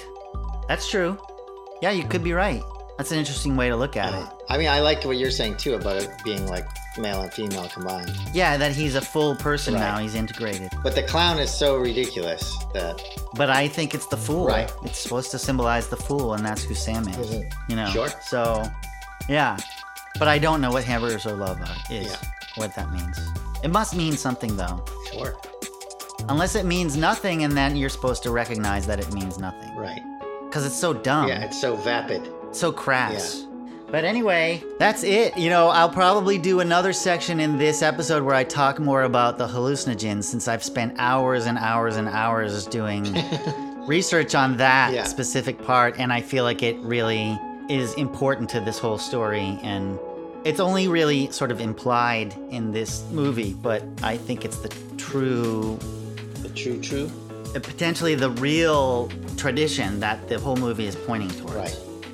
These Eleusinian mysteries and Dionysian traditions of these people doing these crazy ceremonies and hallucinating and seeing the goddess or the god in the underworld. Right. And that's a transformative experience for them. In a way, that's just what happened to Sam. But instead of making it this crazy hallucinogenic experience, they made it a moment of truth. Right.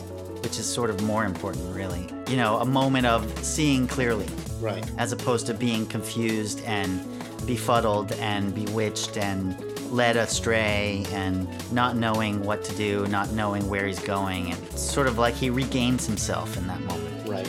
But that's that. Cool. Yeah, man. Any last words? Any opinions that I haven't touched on or thoughts that you've had about that scene? Not that I can think of. I think I, I brought him up while we were talking. So Your float tank story is freaking perfect. yeah. It's weird. Or is it?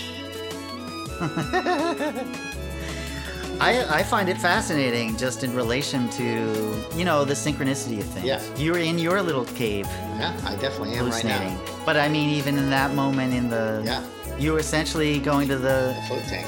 The float tank is you going into Plato's cave Sure. or lying down in a cave for three days. Right. I don't know. It's a similar idea, isn't it? Yeah. Like sensory deprivation leading to truth. Right. somehow. Okay, cool, man. How do people find you on the interwebs if they want to find you? Go to uh, andyversteino.com and has links to my YouTube channel, my Twitter, my Tumblr, my Instagram. Yeah, I got stuff all over the place. anything new in terms of the works that you want to talk about, or Uh, well, we're I still have in been- top I secret? have not been doing much of my own stuff, but Mhm. I have been working on a show that's going to come out next year, and I think Comic Con is just happened, or is it happening next week? I don't know. And there should be some big announcements about the show at Comic Con. and can you say the name? Yeah, it's called Crapopolis with a K. And it's a Dan Harmon show on It's Fox. a Dan Harmon show on Fox. Yeah, ComCon's in a few weeks, but I think they're like I, so far. There's only been one image released for the show. I think there's going to be a panel with all the actors and Dan Harmon, and then there's going to be uh, lots of. If you're in San Diego, you're going to be bombarded by Crapopolis Cool. imagery. Yeah, should be really cool. And it's Greek god related. Yeah, it's Greek god related. So another synchronicity. Sure. Awesome, man. Well, congratulations on all that. Thanks. And I'm sure we'll be hearing a lot more about that in the near future. Yeah. Crapopolis. And I happen to know there's a little Lebowski on There the way. is, there is. The next time we talk, uh, there will probably be a little Lebowski arrived. Holy I know. shnikes. And of course, whenever you Woo! release this, it'll by the time you release this episode, there'll probably be a little Lebowski. Already throwing rocks. Yeah. Throwing rocks tonight. Yeah. Wow, well, this is a fucking super momentous, dude. Yeah. Are you excited? Yeah, I'm excited. Are you freaking out? Uh, I'm definitely anxious. I don't think I'm freaking out, but Oh, good. just kind of want to make sure I get everything done before the arrival. Yeah, I was hoping that we could record the last one before it all happens, but I am don't not think that's going confident. to happen. Yeah. I'm not confident, but in a way, it might could be neat that it's ha- it would have happened, Sure. and then you'll be a whole new man. Yeah. Different yet the same. Yes, yeah, undeniably being Andy Rustino and all. But thanks, dude. Oh, yeah. Thank you, man. It's good to talk. I agree. Anytime. And I also extend that to you, the listeners, anytime. I don't know.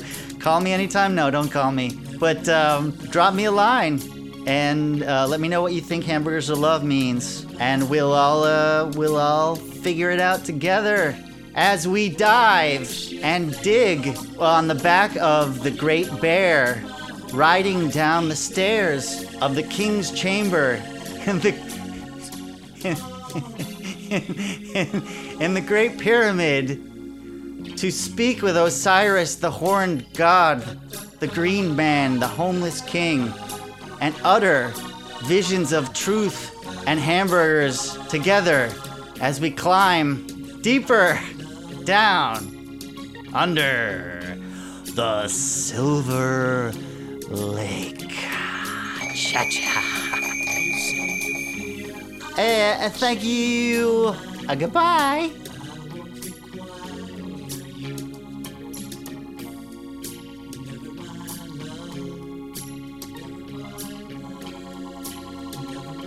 That's going to do it for episode 18 of the Post Relevant Podcast, The King's Chamber, Part 1. Very special thank you to Brother Andy for another delightful conversation about Under the Silver Lake. Stay tuned. We've only got one more Brother Andy episode left, unless there will be more. Hopefully, there'll be more, right? The final decode is coming very, very soon. You can find out more about Brother Andy if you go to andyrustino.com. Special thanks to returning guest Max Flackman, aka Matt Kalman, for his insights and responses to the lies, the bloody lies, proliferated across the ether by Oliver Stone in the Doors movie. Hopefully, there will be more Max Flackman coming up on the Post Relevant podcast in the future. We'll see. I would give social media information about Matt, but he doesn't have any, so no dice. Special thank you to Alan Tobin for co writing the Post Relevant Movement theme song. You're listening to it right now. You can hear that song and all the rest of the tunes from our album Beaudouved if you look up Agents of Venus on Bandcamp. If you'd like to see my art, acting, music, and much more, please go to my website, thesearedreams.com.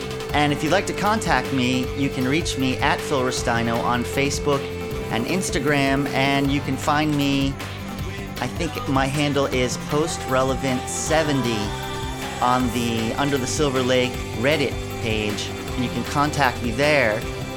Also, please go to Instagram.com forward slash Phil Rustino to see posters and art related to these episodes and lyrics for songs that were played on the Post Relevant podcast and videos and much more. the full 5D experience. Instagram.com forward slash Phil Restino. If you'd like to support the Post Relevant podcast, please go to patreon.com forward slash post relevant. And remember, as the hamburger shaped man says at the end of the Bugs Bunny cartoon, Wakiki Rabbit,